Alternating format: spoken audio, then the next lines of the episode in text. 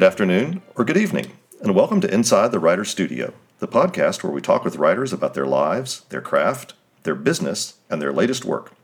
I'm your host, Charlie Lovett, and our podcast is sponsored by Bookmarks. Bookmarks is a literary nonprofit whose programs include the largest annual book festival in the Carolinas. Come visit Bookmarks at our community gathering space and nonprofit independent bookstore in downtown Winston-Salem, North Carolina. My guest today is New York Times bestselling author of The Postmistress, Sarah Blake, whose new novel, The Guest Book, was published in May.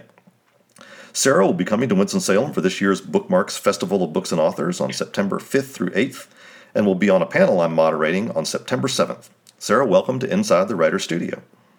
Well, thanks for having me. I'm glad to be here. As you'll find out soon enough, um, one of the 10 standard short answer questions that we ask every guest at the end of the show is What kind of book would you like to write, but probably never will? And it's been interesting that the most common answer to that question from other authors is a multi generational family saga, which is exactly what you've chosen to write with the guest book. Why did you want to write a book like this, and what gave you the courage to undertake what a lot of other authors are sort of hesitant to go after? Well, that's so funny. Um, I don't know. You know, I have always wanted to write that kind of big, juicy, multi generational thing where you know you're flipping back and forth um, in time and watching the echoes of a family history build. I mean, I, I really wanted to see if I could tackle something like um, the Forsyte Saga or Isabel Allende's House of Spirits um, because I love the ways in which um, the resonances in history are often um, travel forward without our necessarily being able to see them. And one of the things that it seems like um, big family novels do is, as as do historical novels, they show us the sort of through lines between past and present, and that's that's the terrain that I um, all three of my novels in some way are, um, are are sort of navigating. Like, how is it that the past is still the present?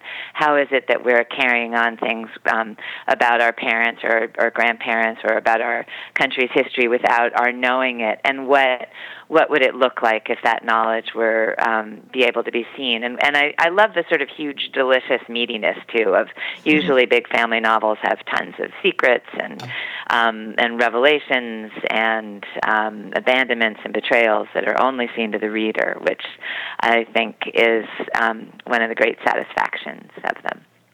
So you have uh, one of the things I think must be a challenge in a novel like this is the, the simple question of where to begin. Uh, and there's a and there's sort of a related question, which is then in what order do you do you tell all this information to the to the readers? How how did you decide about those two things? First of all, where do you start, and second of all, you know, kind of how do you proceed in order? Yeah, that's and yeah, that's that's just generally hard in um, anyway. I think in in terms of any novel, like where do you put your oar in? Where do you start? You know, stroking forward. But in this novel, um, the there's a scene that comes really pretty much in the middle of the novel where a woman is uh, standing in Penn Station. Um, I and she's looking out in a crowd and she sees a man walking across um, the the station. And I just started writing that scene. Um, she was interesting to me. I wasn't sure who she was. Um, I knew she was probably somebody in this family that I was going to be writing about. And um, that uh, then that was sort of the first thing. So that kind of started the family and what their secrets might be um, because of something that happens in that in that scene, and, and the man and she come to meet each other um, by accident. So um, for me, it's I always start with a character doing something, and then um, the book sort of uh, goes from there.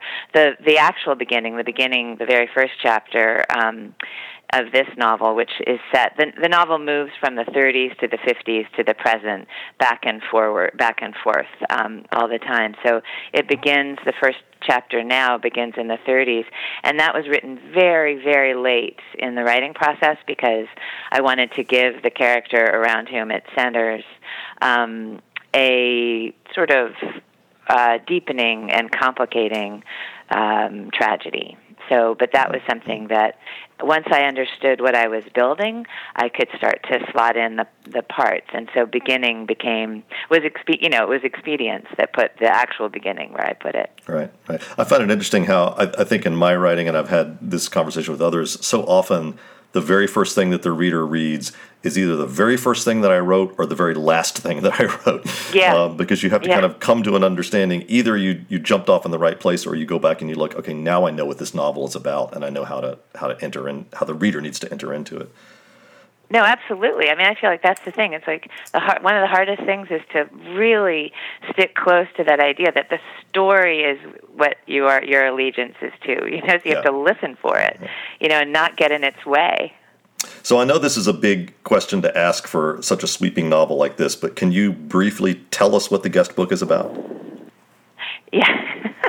the guest book is about an old um, it's about an old money family that's run out of its money but not its sense of place. And um, it moves back and forth in time from the 30s to the 50s to the present following three generations as the consequences of a um, of a single night in 1936 travel down through the family, sort of untold. Um, you know, as the as one generation carries uh, what it doesn't know forward into into the present, and it centers on um, it moves back in place, back and forth in time, but it stays in place. It it sort of centers in this family's um, island off the coast of Maine, which is their summer house, which is very much the kind of um, the place that binds and defines them. It's the the place that gives the Miltons, which is the name of the family, their kind of um, mythos. But it's also the place that holds their secrets, and that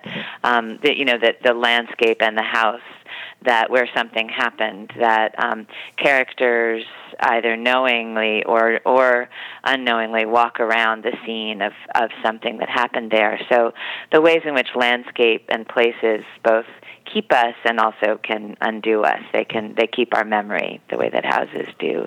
And I, I really wanted to try and write a novel that worked the way that um, Tom Stoppard's play Arcadia worked, Oh, yeah, which is yeah. um, you know, and very much that that notion that um, you are literally watching echoes and patterns build in front of you the resonances where you have you know a family that the play moves back and forth literally in in time scene to scene a hundred years apart the same family but the set is one room. So you're Right. watching characters pick up the same teacups without knowing you know go to the same windows look out. Like again the, the ways in which history and the and the pathos of history is just um, accruing in front of you. So so um, Would that's you sort would, of what it's would you read us a short passage from the book?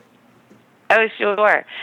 Um, why don't I read the very, very beginning? This is the this is a prologue right before we get into um, the actual uh, meat of it.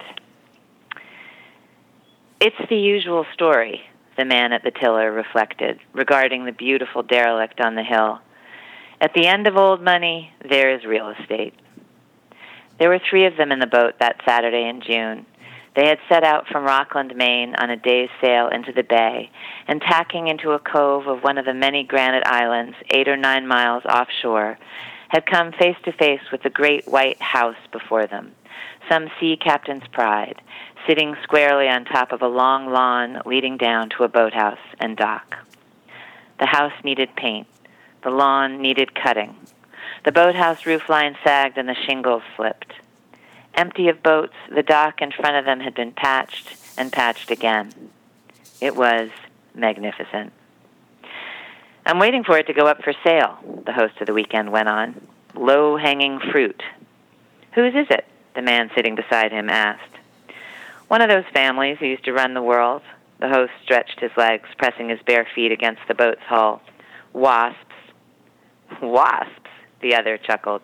Do they even exist anymore except in their own heads? the host smiled. He had just made a fortune in healthcare. What happened? The man beside him asked. The usual, I'd suspect drinking, apathy, dullards in the gene pool. What's their name? Don't know, the host jimmied the boom. Milton? The Miltons? Milton? The third man, the man in the bow who had been staring up at the house all this while, turned around. As in Milton Higginson, the bankers? Sounds right, answered the host, pulling the mainsail in so the wind caught, sending them on an angle out of the cove and back into the channel, running with the wind along the coastline of the island. The sailors fell into companionable silence, punctuated by the host's ready about and hard to lee, calling them to shift their weight from one side of the Herreshoff to the other, leaving room for the boom to sail unchecked over their heads. It's one of those tragic families, I think, he said, as they reached the end of the island's granite spine. They say somebody drowned there. Where? Just there, off those rocks. The host pointed to a mound of white granite boulders humped high above the waterline, backed by a ridge of spruce rising into the sky. There was nothing to see. Ready about, the man at the tiller said, and they tacked away. Hmm. What a great opening. uh, so early in the novel, there's a there's a tragic event in the Milton family, which I'm not going to tell readers what it is because I want them to discover it. Um, but the family sort of decides, and and I'm quoting and slightly paraphrasing here. Um, as they move forward, they say, "Best not to mention it. Best not to dwell on it. Some things are better mm-hmm. left unsaid." And mm-hmm. you know, it reminded me of my own family when my mother died at the age of 29. Her father almost never mentioned her for the rest of his life. Why do the Miltons refuse to discuss this tragedy? Well, I suspect it's probably quite similar to your family. I mean, this was my family. This was something absolutely. It was the kind of ethos that I grew up in, which is that. Um, you know, you you some some things are better off left unsaid, and um, that you just would carry forward. It would it all it does um, talking about something that hurtful or that sad just um, doesn't do any good. It just uh, makes everybody feel bad. It's it's uncomfortable. Um, so the I definitely was raised in the kind of ethos that silence is both you know is going to be the best way to um, achieve harmony, but also the way to just move forward. And of course, I mean one of the things that that the book does. Um, or you know that I'm hoping it does is show what that kind of silence um, carried forward, you know, what the fruits of that silence are, um, how it both perpetuates a, a system that then, or a family that um, can expect itself to be, you know, um, continue to be in power. It can, it carries racism and anti-Semitism that this family is just sort of passing on unthinkingly. Um, all of the ways in which silence works and works against um, any kind of um, moving forward or opening up things that are that are in a good way. So I was I'm very very um, I'm very um, fascinated by silence and its fruits. Do you think that kind of silence is more rampant? I mean, the the Miltons obviously are even beyond upper class. They're they're you know above what most of us can imagine. But do you think that that type of silence is more rampant in the upper classes, where there's this sort of emphasis on you know manners and etiquette and protocol and all those sorts of things? I I do. Um, I mean, and that's again that's sort of my experience. It's also the ways in which I think silence. Um, I mean, when you have families like that that operate on those code of silence, it's you know it's seen as bad manners to mention anything that might be ugly or awful, and of course, then that's a way that um, the ways in which you might be complicit or you might, you know, the way in which you might pay attention to things that are ugly or awful, it keeps you protected from it. So um, that, you know, silence is a, is a, is a sort of great grease for something to continue unchallenged and for power to be kept hold of and for families to continue to just carry on. So um, I think that there's a link between that kind of uh, aristocracy and, you know, in this case, these are this is a kind of family that you know has been here since the Mayflower and had used to run the world, as that host um, said, but is not any longer. So manners becomes a way of holding on to the kind of illusion that they're still um, in control. And and what does it look like when that control slips? I can't help but thinking when I when I think about the Milton family. I mean, you, we just heard a character describes them as a one of those tragic families, uh, mm-hmm. and I think about this. You know, you know, recently again, the highly publicized death of yet another member of the Kennedy family. Yeah. Why do you think America has been always so fascinated, specifically by the tragedies of the rich and the powerful? Yeah, it's a good question. Um, I mean, I, I, I don't know. I don't know. Other, you know, my my sort of gut reaction is just like, as always, there's the kind of, um, you know, the um, Schadenfreude of being able to watch the downfall of people who are above you, or mm-hmm. who, you know, the the sort of the the. It seems the kind of um, characteristically human mix of envy and the desire to punish, you know, those you envy. I, I don't know. I mean, that you're you're absolutely right. Yeah. Um, it's the spectacle, isn't it? But both of the great riches and you know the sort of the, the sort of quasi divine of you know where we put people who make it, quote unquote, in this country, but then also bringing them down. It's that you know. Let's talk about your present day protagonist, um, Evie. She's the one who is you know the most uh, living in pretty much in the in the current time. She's trying to uncover secrets about her family. Tell us a little bit about her and why it is that she's decided to dig into her family's hidden history. Well, so Evie is a she's a um, feminist uh, medieval scholar. She's a um, history professor at NYU. Um, she married a Jewish man, and um, so she and she thinks of herself at this point she's sort of somewhere maybe you know around 50 she has a 24 year old son or no she has a high school age son. And um she and her and Paul her husband is an English professor. So they are living um which she would characterize as a very, very different life from the life that she, that her mother, um, Joan, who's the sort of protagonist of the '50s generation, mm-hmm. or her grandmother Kitty, um, the '30s, and and um, and yet she's also steeped in um, sort of women's lives and and um, the ways in which women's lives often speak. Certainly, historically, women's lives speak um, without the kind of official sanction of speech. You know, they they speak in the in artifacts or in archives.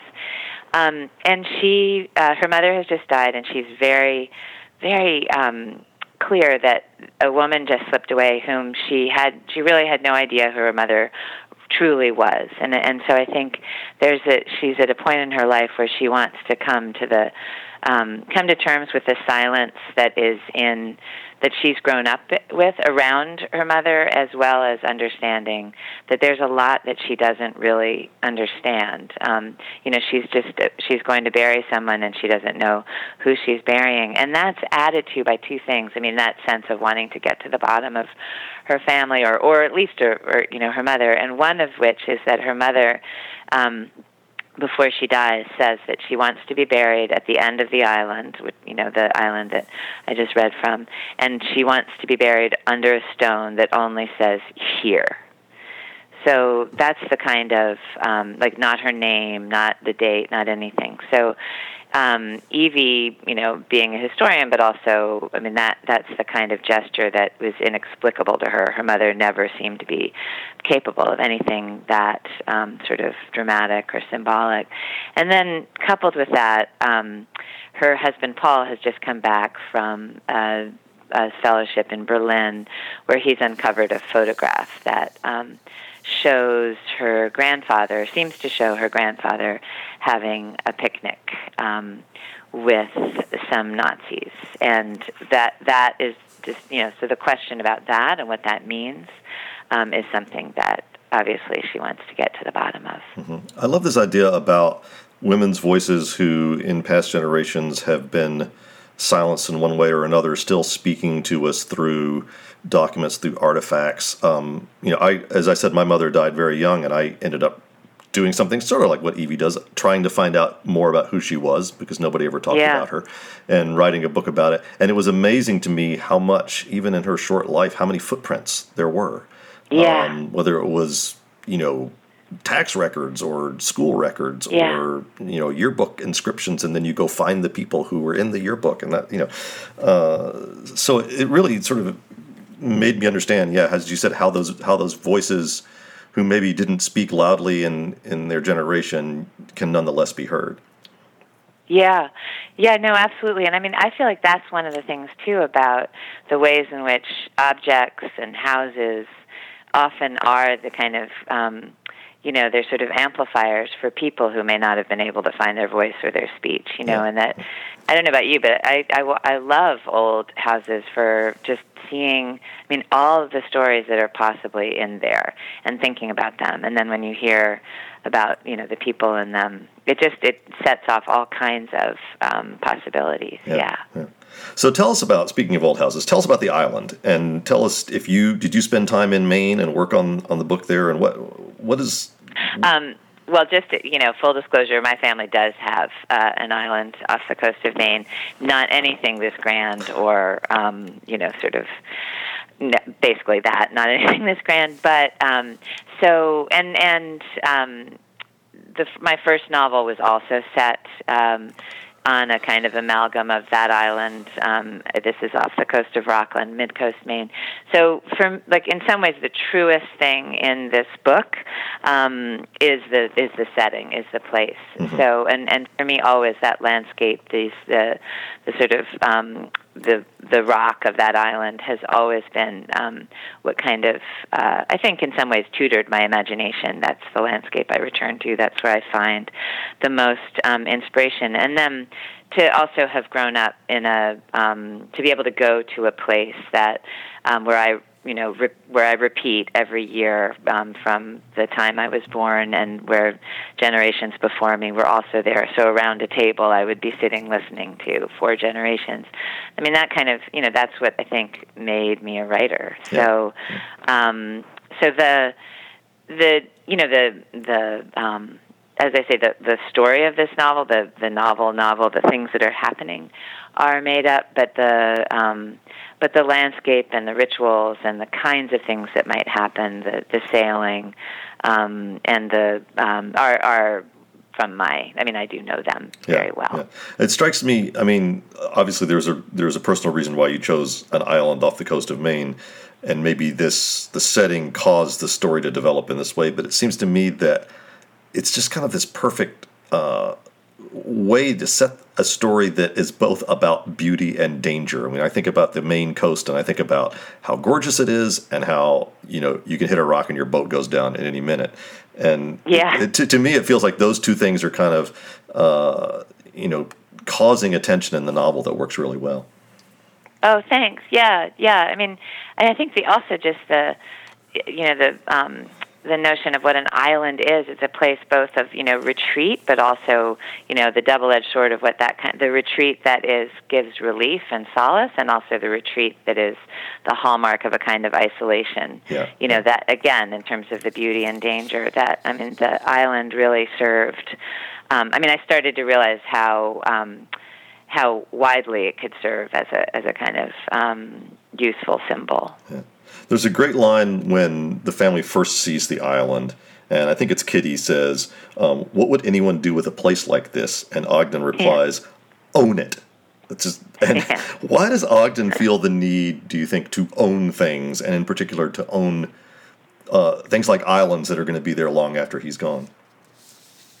Well, he's very much, again, I, I would say he's very much a um, man of his times and his class. I mean, he's used to, when he's introduced, um, you know, he's in Germany, he's investing in Germany because he believes that that will um, prevent the madness, you know, the madness that's going on in the 30s. That good men and capital um, will, you know, offset any kind of world instability. So he's and he's you know he was raised to run the country as as you know Roosevelt. He's part of that class of men, and at one point um, he's described as saying you know he um, he's there's his was the generation for um, the last of when the givens were given, when it was you know just going to be what he expected was going to be true, and so he's very much um, of the time and place that is uh, thinks nothing of buying an island in order to set up a legacy and to create. You know, this is he says I want this to be the Milton place, the place that stands for us, and yeah. you know um, he sees kingdoms and can afford them, as well as sees or sees himself as being incredibly well-meaning and um, and, and you know he's he uses his power to the good um, as he sees it, um, and so it makes sense that he would also buy an incredibly beautiful piece of property that would be an expression of all that was good in you know in his eyes. And, and I think the the fact too that it's this this rock of an island. Yeah. I mean, you almost. I mean, of course, you just read us the prologue where we know, you know, ultimately the island is gonna is gonna outlive the family. We know, but you know that sort of as soon as you see something like that. I I bought a piece of property not long ago up in the North Carolina mountains. It's about five acres of just rugged forest, and I'm walking around in there, and I thought, it's silly. The whole concept that I own this is just silly. These are trees that have been Yeah. here long before I was born, and these same trees will be here after I'm gone. And anybody who wants to can come walk around on it. Well, it- It's it's just a foolish thing to call this ownership. You know? Yeah, Um, yeah, yeah, yeah. And speaking of the peccadillos of ownership, early in the book, Ogden Milton's friend Harry Lowell says, "The frontier for a better world must stake itself in the necessary undoing of the money-making classes." Now he means this as a as a communist statement. Um, Yeah, but yeah. but given the current divide between rich and poor in the United States, do you think there's something deeper than the politics of the 1930s that the readers might gain from Harry's attitude?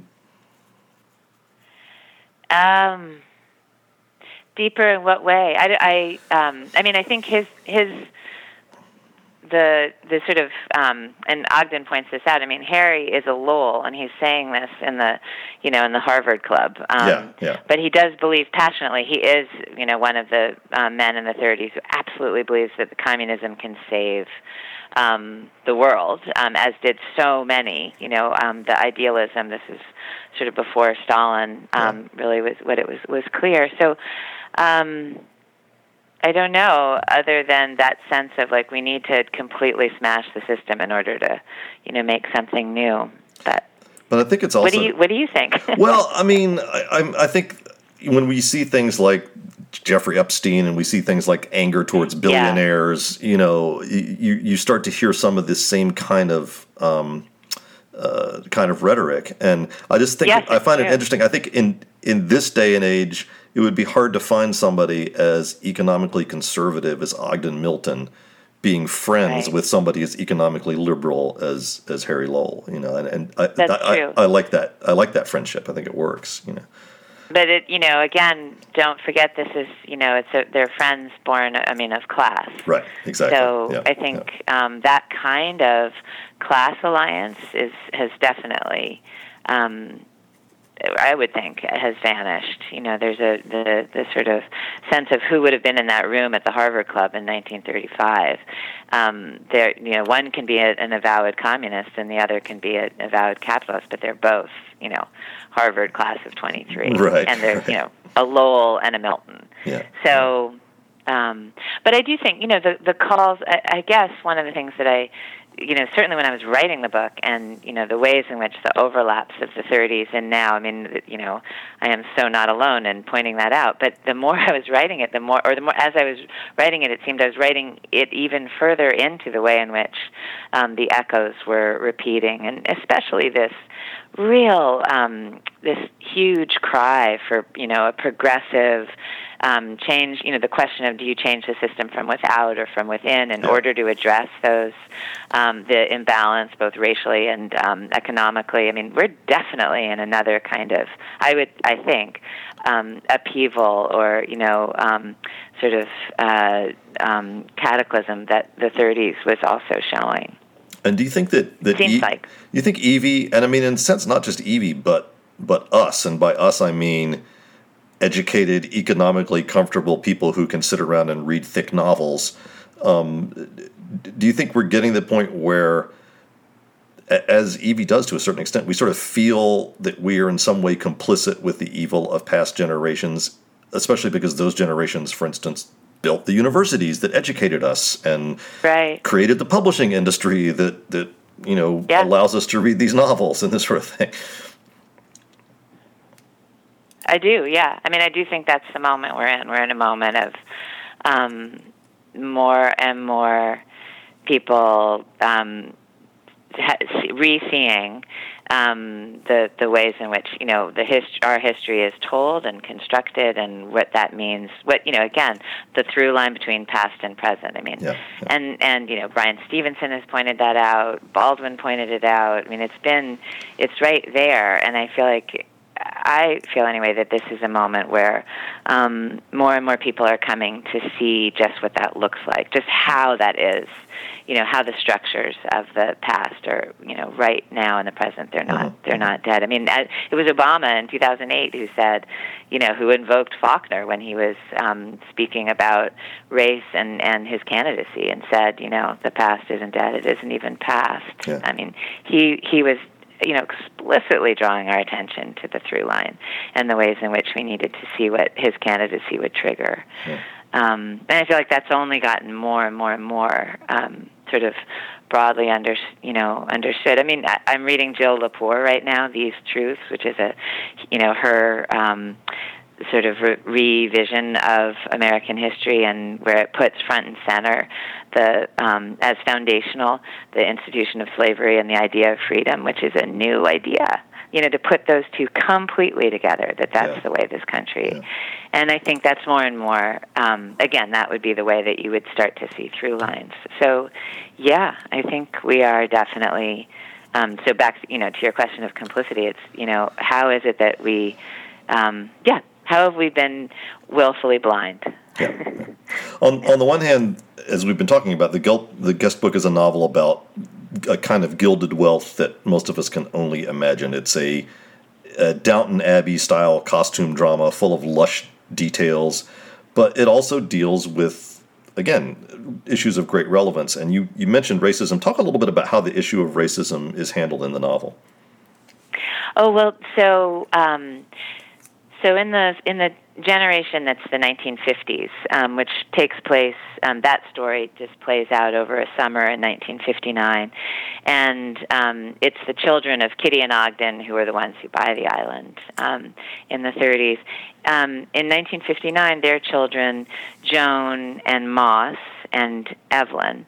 Um, it sort of tracks them over the summer.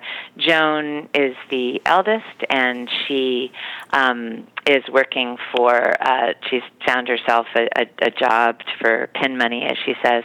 Her brother Moss, um, who is he's destined at the end of the summer to go work for his father and the family's um, investment bank, but he is actually a musician. He's a jazz musician, and is trying and wants more than anything to be able to just um, be that, to be a musician, and um, into and then Evelyn is the is the younger one, um, and into that uh, group comes um, Len Levy, who is the second Jewish man that Ogden uh, Milton, their father, hires to um, work at the firm, and his best friend, an African American writer named Reg Pauling, who's just returned from reporting in um, in Europe, and is now back in um, New York, and he's um, he's working for um, a publishing company as a copy editor, but he's also taking photographs. He he was um, taking photographs of sort of interactions he has with people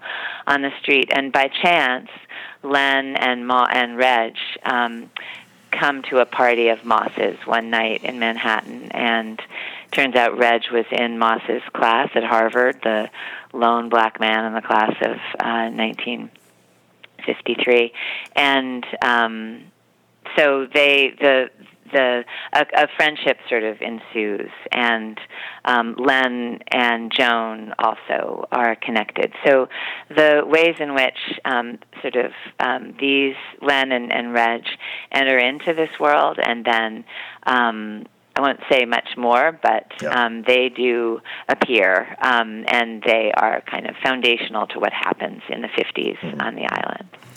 Um, one of your epigrams comes from the great African American writer James Baldwin, who wrote, People are trapped in history, and history is trapped in them.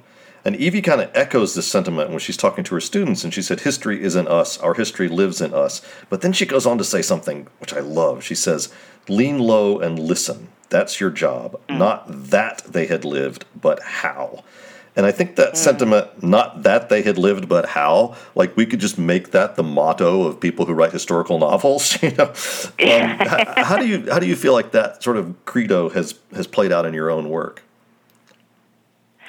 Um, I, oh, I I'm so glad you read that. I sort of have forgotten it. It's it's um, I I more than anything, I'm so aware of just how alive um, people are, and you know, people in the past, and just um, so I think more than anything, when I um, write a historical novel. It's it's that. It's that I get lost in the details of the life in order to really fully, as much as I can, bring just the sort of um, living human being that existed and that um, you know what what it would look like, what it would feel like, given the constraints of the time period. Who would you be as a as a human, you know, as a human being, and and how would you have have behaved? How would you have responded to the situation? I mean, that's been um, that's been the fun for me of trying to, in some senses, I'm doing what um, what you were describing, you know, um, with with your mother, and what Evie certainly is is doing, which is like, how do you make these um, lives alive and and you know how do you bring them onto the page? So the how people live is i mean that's where you see human beings being not just you know what what it what you know that they lived from 1910 to 1940 or whatever it is but what did that look like? What did it feel like? That's you know that just seems um completely enticing to me and to my imagination. My wife talks about that a lot because her father is really into genealogy, and so he will say, you mm. know, this this person was related to us, or this, and she says, well, who were they? You know, not I yeah, just exactly. want to know what was on the gravestone, um, and that sort of brings up the the fact that that the guest book is at least in part, maybe two thirds, um, is a historical novel, and you provide the kind of detail about people's ordinary lives that you you just can't find in a history book. Um, it's one of the things that I think historical novels can be good at. Exactly what we were just talking about. What what's your research process like that? How do you find out what daily life was like in the 1930s or in the 1950s for this particular slice of society? I just um, I just read and read and read, and I watch as many movies from the time as I can. Not necessarily movies about that time, but um, made in the time. You know, yeah, I try yeah. and steep myself in the culture of you know the contemporaneous culture to whichever time period I'm doing. And I um, my novel, The Postmistress, which um, you know came out a while ago was set in 41 but in order to do that i did so much research about um, sort of you know the lead up to World War II, and then um, and then definitely the 40s as I was trying to figure out when to set it. So the I knew that in some ways I wanted to return more deeply to the 30s because it just seemed such a um, such an incredibly foundational um, decade. And um, so I had done some research there, but not necessarily in America, mostly in, in Germany. Um, and so, so that, so I sort of dove down there. I had I had a kind of foundation there, but I I went further and I, I read a lot of um, I, I read a lot of newspapers yeah, um, from yeah. the time and magazines. Look at images, um, and you know I was reading. Um, you know E.B. White and I mean as many writers that were writing about Manhattan in the 30s as I could, um, and then similarly the 50s, same. Yeah. Um, although that was something um, and, and a lot of history about specifically 1959. I wanted to set it um, right on the cusp, which is always an interesting time. I mean, I, m- all my novels are never sort of full on in the middle of, you know, the action. It's always like right before the action or on the side of the action. So 59, you know, it was still the decade, you know, as they say that it elect, that it you know elected Eisenhower twice. But in '59, the pill was in um, production. There was all this stuff that was happening under the surface, yeah. but hadn't exploded out yet, and that to me was really interesting. Betty Friedan was writing The Feminine Mystique. There was every. It was just about to blow, and so I was interested in that, like really trying under. It, it was a time that was before everybody knew they were in a historical moment. So what would that look like? So, for example, Moss and Reg's um, relationship. Um, they're very, very close, but again, it's it's incipient, and you know all the ways in which things could and couldn't be said because they hadn't been, they, you know, they hadn't been given voice yet. There ha- wasn't a, a norm anymore culturally to say, you know, what you wanted or who you were as a so. Yeah, I love those that idea of setting things on the, uh, as you say, on the cusp. Um, the, actually, Yeah. the, the last guest we had on the show wrote a novel that was set in 1959, and um, Ah. and I think we've had at least one other that was set in sort of 59, 60, in that you know, sort of getting into the civil rights era, but still sort of early in it. Yeah. And, and then also what you said about newspapers. I uh, my novel coming out next year is set in New York in the first part of the 20th century, also kind of on the cusp of things. Um, and newspapers were great, and and the advertisements. I found the advertisements Yeah. as as good a window into life as almost anything else. Absolutely. No, I couldn't agree more because it's like there is the picture of both like what you know what people are supposed to desire, what they may not even know that they desire yet, like you know just the ways in which image and you know value is being just projected in exactly. It's, and I know, I agree. I, think nobody understands, you know, the psychology of the masses probably better than people who are advertising products. So yeah, yeah. There's something that Evie says in her first scene that really struck with me. Um, she says, metaphor was for the young. Oh, yeah. Can you explain what that means to her and and what it means to you for that matter? Well, I don't know how old you are, but I'm I'm definitely at a certain age where I feel like um, there's a way in which talk is just is just talk, and I get um, I'm I'm I think Evie certainly was um, she's very aware of what's going on as she's aging with her body and with what's happened um, with her you know who she is in the world. And so the idea that metaphor is for the young, that metaphor, that the ways in which language can be used to, um, you know, to um, incite and to, you know, to create sort of passion by um, symbols and um, is something that she is getting more and more impatient with. She just wants to get to the bottom of things. Yeah, yeah. We like to end every episode of Inside the Writer Studio with the same 10 questions. You should be able to answer each of them. And God. It, it, they're all very short answer questions. Uh, sometimes people just say one word, but hopefully they'll give our listeners a little insight into you as a writer and as a person. So if you're ready, we will begin. Okay. What word do you love to work into your writing? Tilt. What word do you hate to encounter in other people's writing? I uh, said like I often I'm I get really hung up on the way people do the tag for dialogue. Yeah, yeah. Where's your favorite place to write? In my study, looking out into the trees.